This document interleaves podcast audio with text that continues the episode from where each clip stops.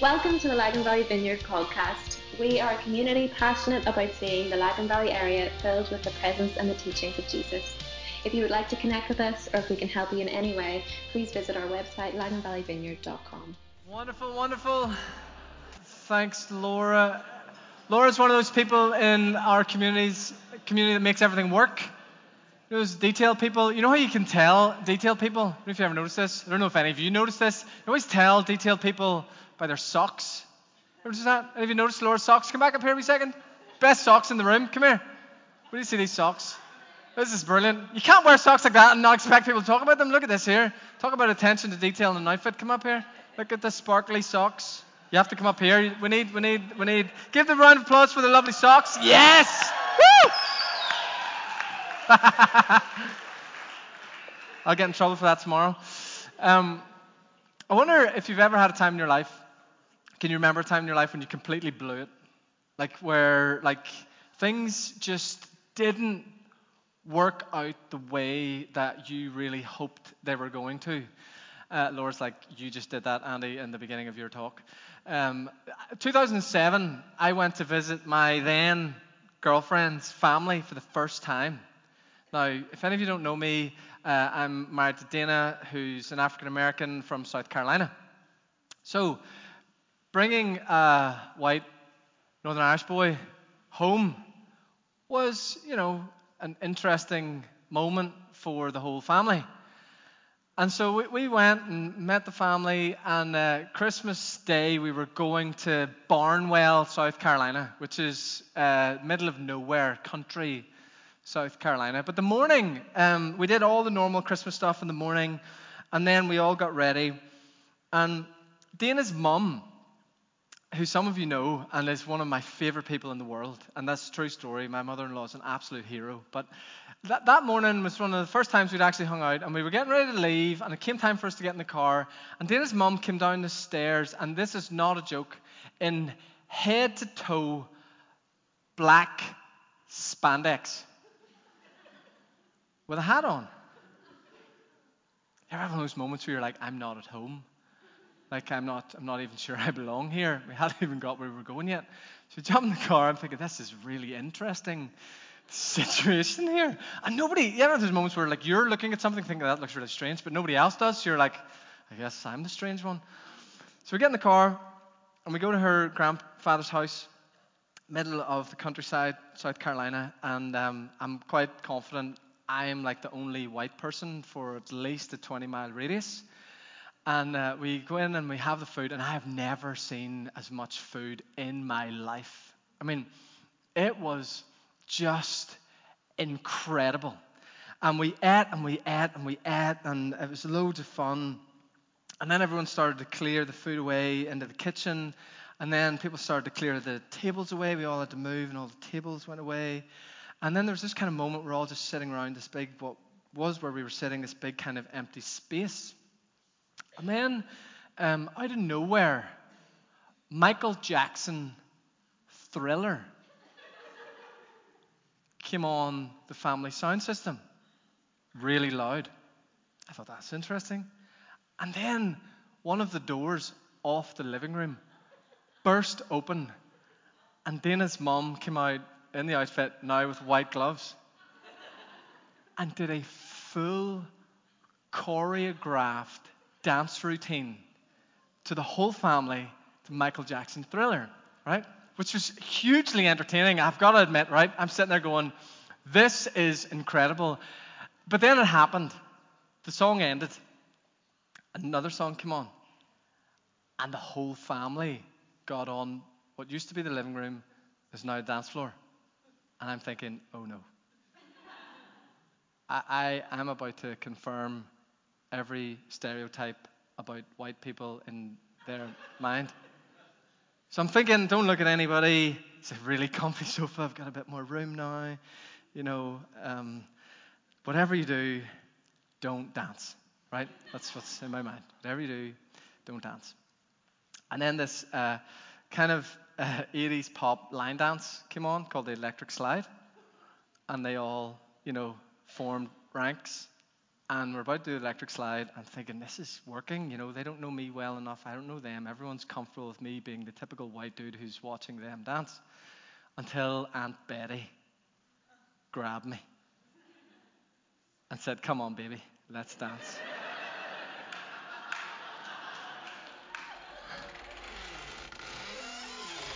you, you can't say, uh, was that music? I'm not dancing. I'm not doing it. We've been, Mikey, you and I have not had a great day. And it's going to get a whole lot worse if music comes on. So, uh, yeah. It's not happening. It's not, I don't even know. I don't even know it. I don't Is this the electric slide? Oh, no, it's still around. Yeah, sorry. Sorry. If only you put on electric slide, then don't find it. We've got a talk to get through and some people to baptize. Um, so anyway, I start doing this line dance thing, right? And uh, it's not going well, but it's a line dance. And the beauty about a line dance is it's repeated, right? So, like, you've absolutely ruined the first go and you turn the wrong way and you're like, oh no, everyone's that way, you know. But see, by the end of it, I was like, I have got this, you know. This has actually not been too bad, you know. Like, I think I've escaped with some kind of reputation intact. And the song ended and I thought, right, at least I've tried. Hasn't gone too wrong. I'll sit down. And I sat down and Aunt Betty came over and gave me this big kiss on the cheek and said, That's all right, don't worry about it. And I thought, What? I, it was just one of those moments where, like, if the ground could have swallowed up, opened up and swallowed me up, it would have just been a gift from God. I mean, it was probably, I'm not kidding, like, you know, this is the girlfriend's family that you're trying to impress, you know. It was probably one of the most humiliating experiences of my life where I felt like if I'd, at least if I'd known, I was really cross with Dana. I was like, did you know that was going to happen? If you knew that was going to happen and you didn't tell me to at least practice the electric slide because I would have had that nailed. You know, I felt like I'd completely, and it was all kind of fun, joking, all that kind of stuff. But to be totally honest with you, I felt deep down that I'd kind of missed a moment with her family and I'd confirmed everything. Because maybe if I'd just jumped onto the dance floor the first time and made a complete idiot of myself, well, then at least I would have not tried to avoid it, but I tried to avoid it and then I didn't avoid it and then they dragged me up and then it went bad. And then, was, you know what thing you do when you really blow it? You like play it over and over and over in your mind. Kind of funny, but I want us to look at a passage of scripture tonight. And I want to look um, just for a couple of minutes at. Um, one of my favorite characters in the Bible called Peter. And um, you might think, you know, Peter's this big deal leader in the church, and that's obviously why, Anna, you lead a church, you think Peter's great. That's not really why I relate to Peter. I, I relate to Peter in his pre Acts 2 days, for any of you who know scriptures. Um, Peter, through most of the Gospels, is just this repetitive kind of making a mess of things kind of guy. And if I'm being completely honest with you, which I'm going to try to be, I relate to that. I relate to good intentions and not great outcomes. I don't know about you, but that's been some of the story of my life. Good intentions, but less than great outcomes. And there's this amazing moment in John 21 after Peter's had probably the most colossal blow it moments of his life, where Jesus gets arrested and everything goes sideways. Like everything that they thought was going to happen falls apart right in front of their eyes. And then, in the midst of all of that, in the moment of greatest testing, Peter has his greatest blow up moment. It's in the context where he, he's the guy that's like, we're going to do this. We are with you.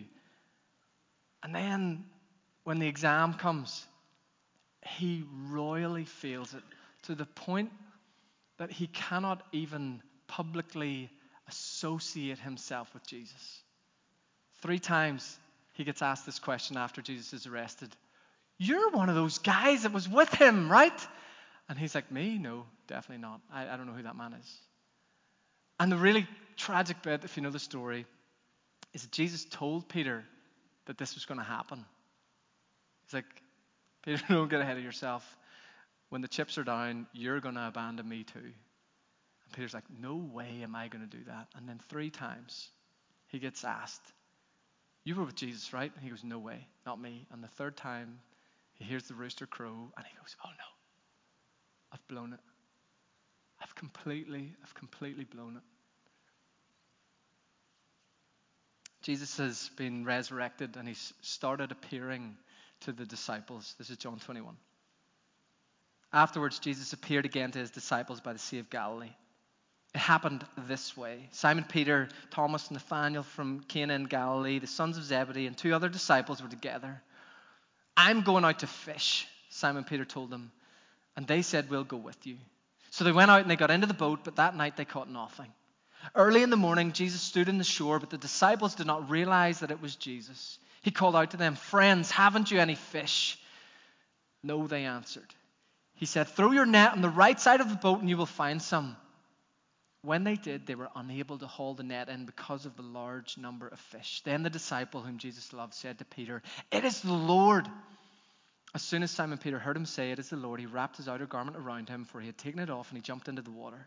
The other disciples followed in the boat, towing the net full of fish, for they were not far from the shore, about a hundred meters. When they landed, they saw a fire of burning coals, and there were fish on it and some bread. Jesus said to them, Bring some of the fish you have caught. So Simon Peter climbed back into the boat and dragged the net ashore. It was full of large fish, 153, but even with so many, the net was not torn. Jesus said to them, Come and have breakfast. None of the disciples dared ask him, Who are you? They knew it was the Lord. Jesus came and took the bread and gave it to them, and did the same with the fish. This was now the third time Jesus appeared to his disciples after he was raised from the dead. When they had finished eating, Jesus said to Simon Peter, Simon, son of John, do you love me more than these? Yes, Lord, he said, You know that I love you. Jesus said, Feed my lambs. Again, Jesus said, Simon, son of John, do you love me? He answered, Yes, Lord, you know that I love you. Jesus said, Take care of my sheep. The third time he said to him, Simon, son of John, do you love me? Peter was hurt because Jesus asked him the third time, Do you love me? He said, Lord, you know all things. You know that I love you.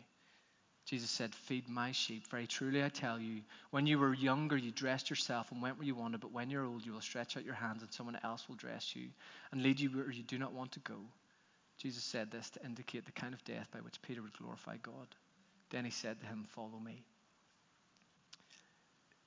This passage is, I find, just so profound in so many ways. But I think it's really interesting. This is the third moment that Jesus has appeared to the disciples. It's the third moment in it since he's been resurrected that he comes. So he's appeared to them before, twice. And it says at the start, verse 3 I'm going out to fish, Simon Peter told them. It's really interesting, I think, whenever we really blow it, particularly with God, usually we run to what we know, don't we? We want to throw ourselves back into what's familiar. It's like, you know, there's this whole like, resurrection. Jesus is appearing. He's restoring the story. He's helping them understand all kinds of things. And you can sense almost this in Peter's, like, I'm going to fish, that he, he wants to get ahead of the rejection that he thinks is coming, right? Like, you know, if, if you were going to create a list of things that would be important for those that were going to be on the Jesus team post resurrection, I wonder what would be on your list. Well, being able to associate yourself publicly with Jesus would be pretty central, right?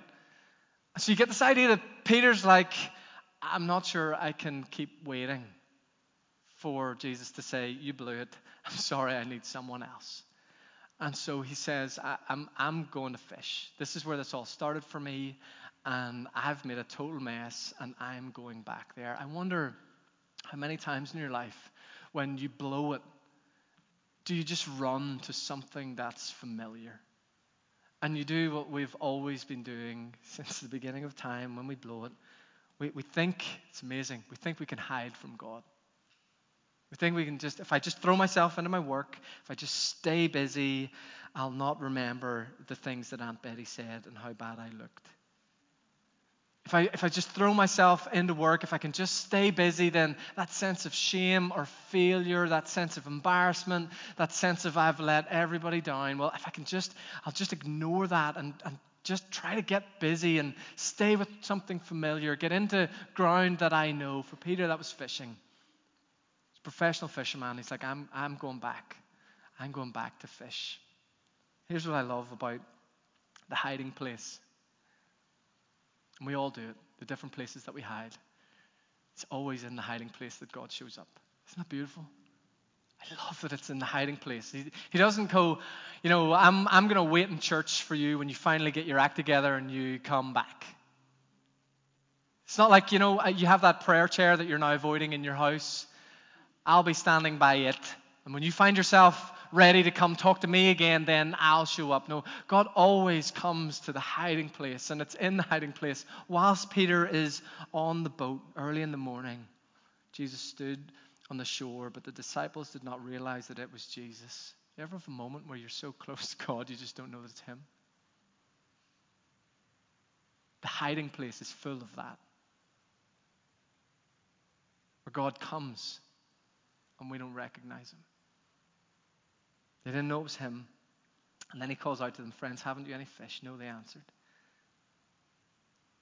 Throw your net on the right side of the boat and you will find some. And when they did, they were unable to haul the net in because of the large number of fish. And then the disciple whom Jesus loved said to Peter, It is the Lord. There is something so beautiful in the hiding place when you realize that God's come for you there. And Peter's response is impulsive. He's like, I don't even care about the boat or the fish. And he grabs his coat and he dives in the water and he swims for the shore. God, you would come for me even while I'm hiding from you. It's beautiful. And then Jesus says, Bring some fish. Bring some of what you've toiled for. Bring it over. Let's have some breakfast. Sometimes I, I love how normal God is, and that can seem so obscure. Oftentimes we think of God as this lofty deity that is so different from us. And don't get me wrong, there's lots very different. And yet, there is a humanity to God or an image of Him that's found in us where he's like, You've been working all night. Come and have some breakfast. Like mm-hmm. imagine like, you know, God like is showing up to restore the destiny of one of his kids. That's what this is actually all about. And it begins with breakfast. I love that. You're tired, you're weary. Bring some of your fish. Let's have some food. It's like even God has his priorities right breakfast, then destiny. It's beautiful. When they had finished eating, so good. Finish your breakfast and then we'll talk. When they had finished eating, Jesus says to Simon Peter, Simon, son of John, do you love me more than these? I, I find the questions that God asks, they're the most hard to answer. Because usually they're very simple questions, and you often know it's God talking if it's a question. Do you love me more than these? And it pierces right, right to his heart. Peter, do you love me? I mean, this is the same guy just days previous could not publicly associate himself with Jesus. Me? With him? I don't even know that guy. And Jesus is now standing right in front of him eyeball to eyeball, do you love me? Like, if, if you're Peter, you're like, I want to say yes, but all of that said no. How do I get this right? What, what do you want? What's the right answer here? Like, I, I want to love you, but I failed. But you're here, and that was good breakfast. Lord, you know that I love you. Jesus says, Feed my lambs. You know that I love you. Okay, I have work for you to do. It's beautiful. Again, Jesus says, Simon, son of John, do you love me? I love that he calls him his whole name. What's happening in that moment is Jesus is saying to Peter, I know exactly who you are and I know where you've come from. Don't kid with me that I don't know that you blew this royally. I know exactly who you are. Do you love me? Yes, Lord, you know that I love you. Jesus says, Take care of my sheep.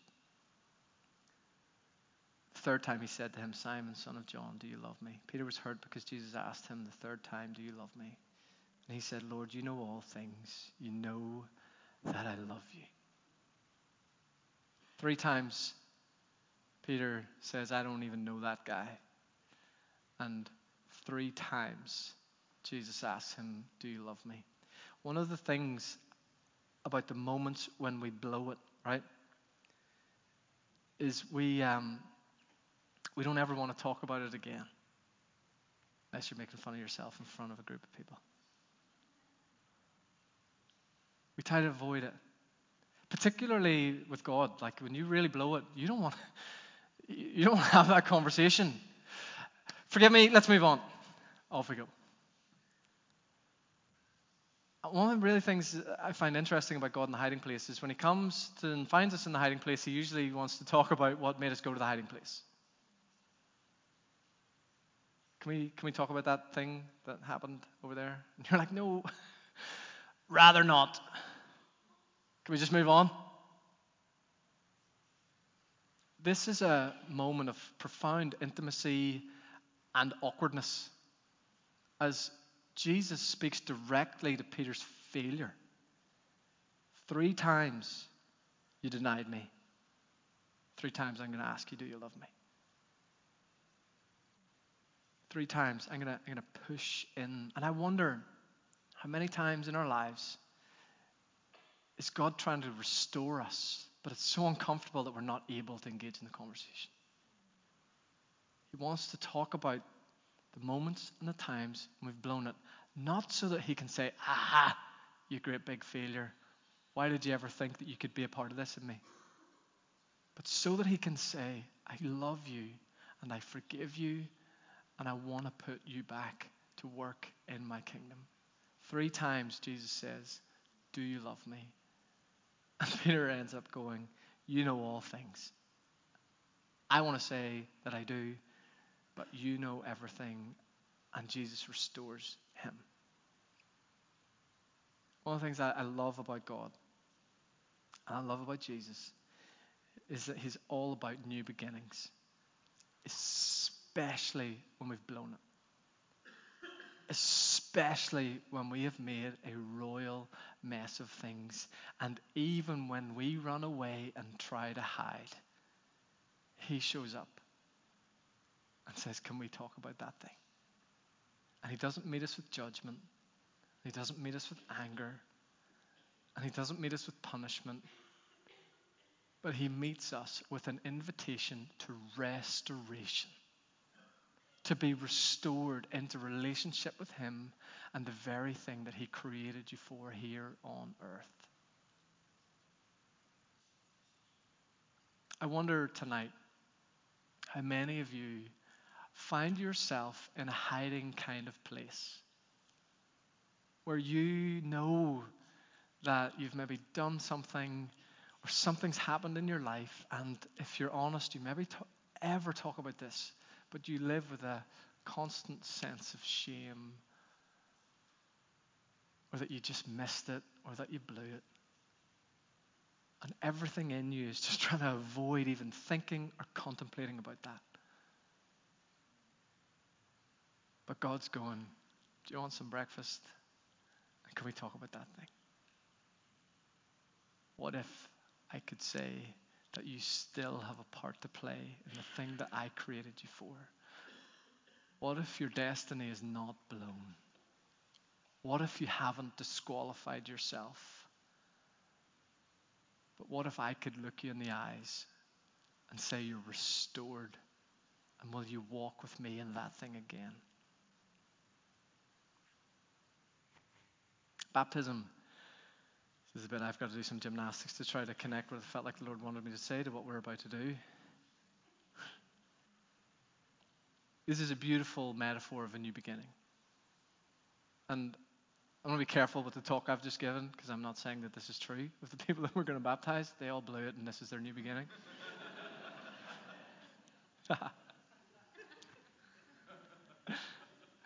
um, but this uh, symbolic water grave is really uh, all about a demonstration of new beginning. That every single person you're about to hear from tonight has had a moment where they've said, I am surrendering everything I have to Jesus, and He has made me new, and I want to follow Him for the rest of my life. And those of you that are about to get baptized, this is really, really important. I know that tonight is such a special moment and such a special night, but here's what you need to understand. In your future, you will blow it. And you'll want to hide. And you'll want to run away. And you'll want to think that you've disqualified yourself. And here's what I want you to know because I would love to say, don't hide.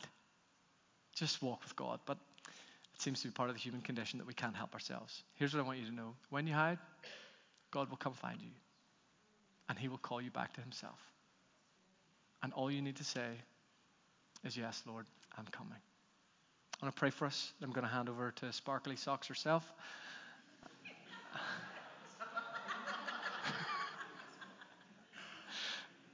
and, um, and we'll keep going.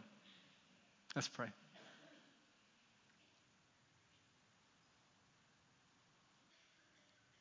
Holy Spirit, thank you that you're among us, that you're here.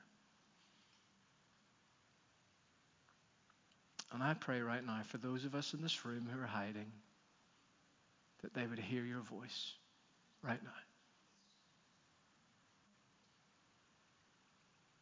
Father, I pray for those of us in our city and in this region that are hiding from you.